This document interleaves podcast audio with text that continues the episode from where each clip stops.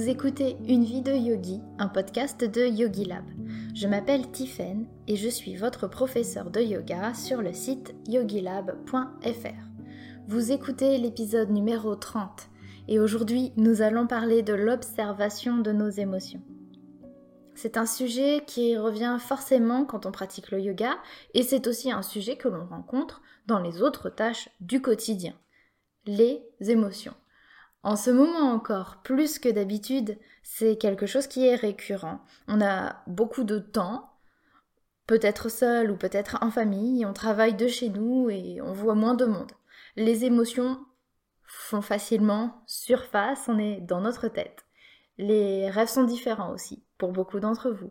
Et lorsque nous échangeons, vous êtes nombreux à me dire que vous sentez comme une perte de contrôle des pensées et donc des émotions vous étouffez aussi de par le confinement et puis parce que vous sentez que vous êtes sous un, sous un gros tas de pensées dont vous aimeriez vous débarrasser. Et dans une telle situation, que faire pour calmer le mental? L'une des premières choses qui semble revenir, et vous en parlez aussi, comme quelque chose qui n'est pas normal, eh bien, c'est qu'on a l'impression que ces émotions ne devraient pas être là et qu'il faut absolument s'en débarrasser. Il y a autre chose aussi. Les émotions que vous ressentez, voyez-les plutôt comme un signal. Elles portent un message. Alors que ce message soit positif ou négatif n'a pas vraiment d'importance pour l'instant. Tout ce que nous avons besoin de retenir, c'est que ces émotions sont le signal que quelque chose va bien ou que quelque chose ne va pas bien. Il y a des émotions que vous aimez ressentir, d'autres que vous n'aimez pas ressentir. Et entre ces deux catégories, il y a les émotions, on va dire, de complaisance. Celles qu'on n'aime pas forcément ressentir, mais auxquelles on revient quand même, parce qu'on les connaît et on adore ce qu'on connaît déjà. C'est récurrent quand on se morfond ou quand on a pitié pour soi, par exemple. Alors, je ne vous dis pas que c'est quelque chose qu'on aime, mais c'est quelque chose qu'on fait quand même.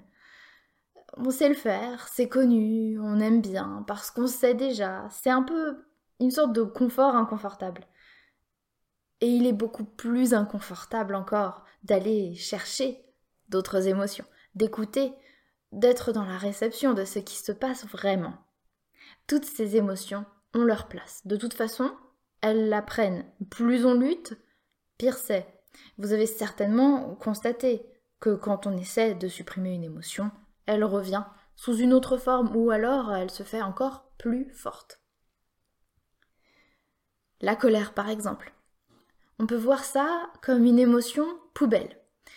Alors c'est pas un terme officiel, mais je trouve que c'est une bonne illustration. La colère est une émotion qui très souvent survient après d'autres émotions. Elle n'est pas la source, elle vient à cause d'une autre émotion que l'on a supprimée et qui se transforme en colère. Pour pouvoir refaire surface, il faut bien que cette énergie sorte. Par exemple, si votre patron vous a fait une remontrance, vous allez vous sentir inférieur. Bon, c'est un exemple. Hein. Vous allez vous sentir inadéquat. Et vous tâcherez de ne pas le montrer, c'est normal, il faut garder la face. Afin de continuer avec votre journée, vous allez même éviter totalement d'y penser. Ou alors vous allez peut-être transformer ça en tristesse. Et puis, votre collègue va vous demander ce qui ne va pas, et là, hop, bonjour, colère. Vous l'envoyez balader avec agacement, parce que c'est un bon moyen, facile et rapide, de se délester de ce poids. Alors si ce n'est pas sur votre collègue que vous vous défoulez, c'est dans votre voiture au premier imbécile qui osera vous couper la route. Vous voyez ce que je veux dire. Si personne ne vous coupe la route, alors en rentrant, ce sera sur vos colocs, sur votre partenaire, sur vos enfants. Bref, ce sera sur qui vous pouvez. Beaucoup d'émotions mènent à la colère. Mais la colère toute seule est assez rare. Tristesse, incompréhension, peur, angoisse, jalousie. Je ne sais pas si vous voyez. En revanche, si cette émotion trouve à s'exprimer, alors nous voilà plus rapidement libérés. Au lieu de lutter contre les émotions, nous les observons et nous les accueillons toutes. Est-ce que vous êtes frustré Eh bien, observez. C'est assez effrayant de se dire que nous allons faire face à ce qui nous semble si négatif. En gros, je suis en train de vous dire d'aller voir volontairement ce qui se passe. C'est comme si vous deviez marcher dans une salle obscure et remplie d'araignées. Alors désolé pour l'image négative, mais au moins vous voyez bien de quoi il retourne. On a peur. Mais si on entre dans la pièce, que va-t-il se passer? Si vous n'entrez pas dans la salle, alors vous utiliserez une autre stratégie. Vous allez contourner la salle dans l'espoir d'éviter ce qui vous déplaît. C'est inattendu cette fois-ci, ça vous tombe sur le nez, mais vous voilà en face d'un serpent sur votre chemin pour contourner la salle. Puis, vous voilà face à un lion. Et vous évitez encore ce lion, mais vous voilà face à un autre obstacle. Bref, vous évitez un obstacle et vous en rencontrez trois autres, quatre autres. Tout ça pour faire demi-tour et pour vous retrouver de nouveau devant la pièce avec ces araignées qu'il faut traverser. En fait, quand on a peur, on a peur d'aller voir les émotions, et la peur elle-même est bien pire que ce qu'il y a derrière, bien souvent. Pour faire simple, en reprenant notre exemple précédent du patron qui vous fait une remontrance, vous vous sentez inadéquat, vous vous sentez inférieur. C'est votre araignée. Alors vous allez l'éviter en allant trouver le détour, la colère. Pourquoi pas aussi sur la route trouver un sentiment d'incompréhension. Tout ça pour revenir à ce sentiment d'infériorité, parce que de toute façon, ça nous revient toujours. Puissance 10 même parfois. Les émotions sont un boomerang. Si vous les balancez très fort pour ne plus les voir, elles vous reviennent en pleine puissance. Alors parlons maintenant d'une solution. La, solution du journaling, de l'écriture. Vous êtes certainement en train de vous dire que c'est bien gentil tout ça, et comment faire dans ce cas puisque les émotions sont là et elles nous collent. Observer les émotions et leur faire de la place demande une capacité à se poser et à faire de l'introspection. Il y a des méthodes qui sont accessibles à tous. Le travail reste difficile, je préfère vous le dire. Premièrement, et Rémi nous en parle très bien dans le challenge Éclosion sur Yogi Lab, il y a le journaling, l'écriture, qui, qui vous permet justement de faire un point avec vous-même. Rémi vous a même créé un outil d'écriture pour vous guider dans vos premières lignes, parce qu'il n'est pas forcément facile de se retrouver dans son journal les premières fois. Euh, nous avons besoin d'un guide pour savoir quoi écrire, comment s'exprimer. Pour vous familiariser avec cette habitude, vous pouvez aussi écrire vos questions. C'est un bon moyen de trouver le momentum. Écrire la question, par exemple comment je me sens, peut être le début de quelques lignes de plusieurs pages même, pour exprimer ce que vous ressentez. Une fois que vous êtes exprimé sur ce que vous ressentez, alors vous pouvez revenir dessus et distinguer entre ce qui relève de nos actions, ce que nous pouvons changer, ce que nous contrôlons, et ce qui relève d'autrui, ce qui est extérieur, ce sur quoi nous n'avons aucun contrôle. Si vous aimez voir les choses clairement, vous pouvez même dessiner une ligne au milieu de votre page et ranger les idées dans les deux colonnes selon leur appartenance. Ensuite, votre mission sera de regarder la colonne, ce qui ne relève pas de mon contrôle, et sera d'accepter que ces émotions sont là et qu'elles ont leur place. On leur laisse une place pour l'instant. Prenons un autre exemple pour changer un peu. Euh, vous venez de vous faire quitter. Ou alors, vous quittez quelqu'un avec qui vous avez partagé votre vie depuis quelques années. Si vous venez de vous faire quitter, alors c'est une farandole d'émotions qui s'offre à vous, tristesse, incompréhension, doute, colère, regret, et j'en passe. Si vous quittez la personne, alors ce sera certainement de la tristesse, de la culpabilité, de la peur. Quoique ça dépend des circonstances, bien entendu. Mais bon, vous voyez où je veux en venir. Votre journal lira donc J'ai quitté un tel, je me sens lâche parce que j'ai l'impression de quitter le navire, je me sens coupable parce que je l'ai fait pleurer, je me sens en colère parce qu'il m'a dit qu'il ne m'aimait pas tant que ça de toute façon. Qu'est-ce qui, dans ce que je viens d'énumérer, relève de votre contrôle? En vérité, tout relève de votre contrôle puisque nous pouvons choisir nos émotions grâce aux pensées que nous choisissons. Mais pour notre exercice, voyons de plus près ce que nous contrôlons. Nous avons dit que nous nous sentons l'âge de quitter le navire. Ça, c'est bien notre action. Ensuite, nous nous sentons coupables parce que la personne a pleuré. Ça, c'est l'action de l'autre. Pourquoi est-il nécessaire de faire cette distinction? Eh bien, parce que dans un cas, vous pourrez vous concentrer sur vos pensées par rapport à ce que vous avez fait. Quand ça relève de votre contrôle, alors c'est la pensée sur ce que vous avez fait qu'il faudra changer. Quitter le navire, c'est la pensée que vous avez. Vous pensez que vous abandonnez le navire et vous ressentez de la lâcheté. Mais c'est une façon de voir les choses. C'est aussi du courage de quitter le navire pour vous donner une autre chance et puis donner une autre chance à la personne qui reste sur le navire. Quand ça ne relève pas de vous, alors inutile d'aller changer vos pensées sur une personne qui pleure par exemple. Cette personne, elle est triste. Elle pleure. Point final. Cependant, vous pouvez comprendre que votre culpabilité et sa tristesse sont deux choses distinctes. Votre émotion à vous, la culpabilité, est naturelle, mais elle est auto-infligée.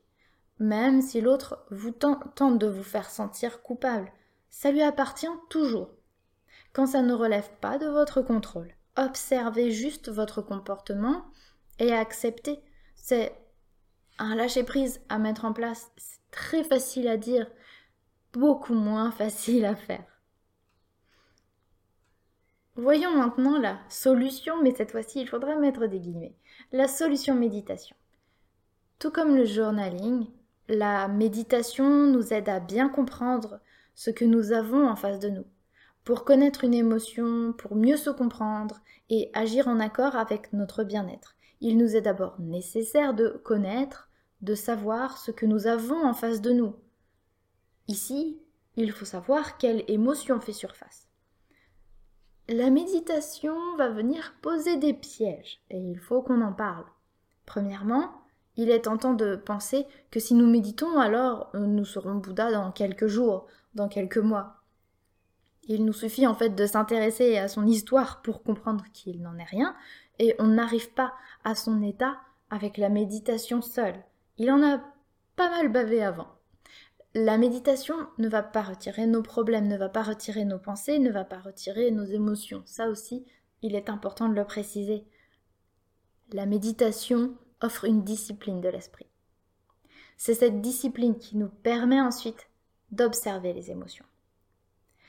Si je vous dis tout de suite de fermer les yeux et d'observer vos pensées, vous allez certainement avoir quelques difficultés. Déjà parce que c'est brusque, je ne vous ai pas mis du tout euh, dans un état de relaxation. Et ensuite, sauf si vous méditez beaucoup, eh bien, il faudra d'abord habituer l'esprit à se focaliser sur une chose et une seule. Quand on vous dit d'observer, souvent, c'est le mental qui revient pour aller chercher ce que l'on veut observer. Alors, les pensées font surface pour donner les réponses à la question que l'on s'est posée. Le défi, c'est de laisser le mental faire son travail et de distinguer entre le mental et les réponses plus profondes. Pourquoi je précise ça? Eh bien, c'est quelque chose qui est très tentant de se dire bon, ça c'est le mental, allez, je le laisse de côté, mais voilà encore une pensée sur la pensée initiale. Et plus on lutte et plus on a des pensées sur les pensées, des pensées sur les pensées qui sont sur les pensées. Et ça n'en finit plus, c'est vraiment le bazar. Donc le plus simple, c'est de laisser venir. le mental et les réponses plus profondes qui vont se distinguer parce que les réponses plus profondes sont ressenties un peu comme une intuition, un peu comme une sensation peut-être dans le corps, ça dépend comment vous fonctionnez, comme un son, comme une couleur, une texture, une température. Il y a plein d'autres traductions de, ces sortes de messages, même si je n'aime pas trop ce mot, que vous pouvez recevoir.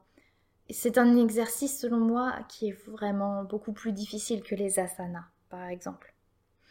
Et j'imagine que toutes ces informations vous apportent énormément de questions. Et c'est normal. C'est le cas aussi pour moi très souvent. J'aimerais en profiter pour vous dire que c'est pas parce qu'on médite tous les jours que les difficultés s'évaporent. Les difficultés, les événements de notre vie sont toujours là et notre mental les perçoit toujours, notre ego les voit toujours comme des menaces et des problèmes qu'il faut régler. Ce que la méditation apporte, c'est une autre perspective sur la vie. Et ce, jusqu'à ce qu'un nouvel événement vienne remettre les choses en question. Et de nouveau, nous voilà élèves en train de réapprendre tout ce que nous savions déjà mais qu'il faut mettre en application différemment encore. Il y a vraiment ici de quoi cultiver l'humilité dans ce genre d'exercice. J'ai bien conscience ici que nous avons posé beaucoup de questions, peut-être aussi remis en cause des idées reçues, notamment sur la méditation. Mais j'aime beaucoup l'idée qu'on peut déconstruire et reconstruire ensuite quelque chose de plus solide peut-être. Si vous voulez repartir sur des choses plus légères ou plus dans l'affirmation, vous pouvez aller écouter l'épisode qui vous parle des émotions négatives. Vous pouvez aussi écouter l'épisode de Pavel sur les émotions dans le corps. Passionnant. Enfin, il y a l'épisode sur nos cinq afflictions qui pourra aussi vous guider un petit peu plus. J'espère en tout cas que cet épisode vous a plu. Si vous aimez le podcast Une vie de yogi, on serait super content d'avoir de vos nouvelles en commentaire sur la plateforme que vous utilisez. Et vous pouvez aussi nous laisser une note, ça nous aidera pour que le podcast soit visible, enfin plutôt audible, pour d'autres personnes. Je vous remercie pour votre écoute et je vous dis à très bientôt, cher yogi.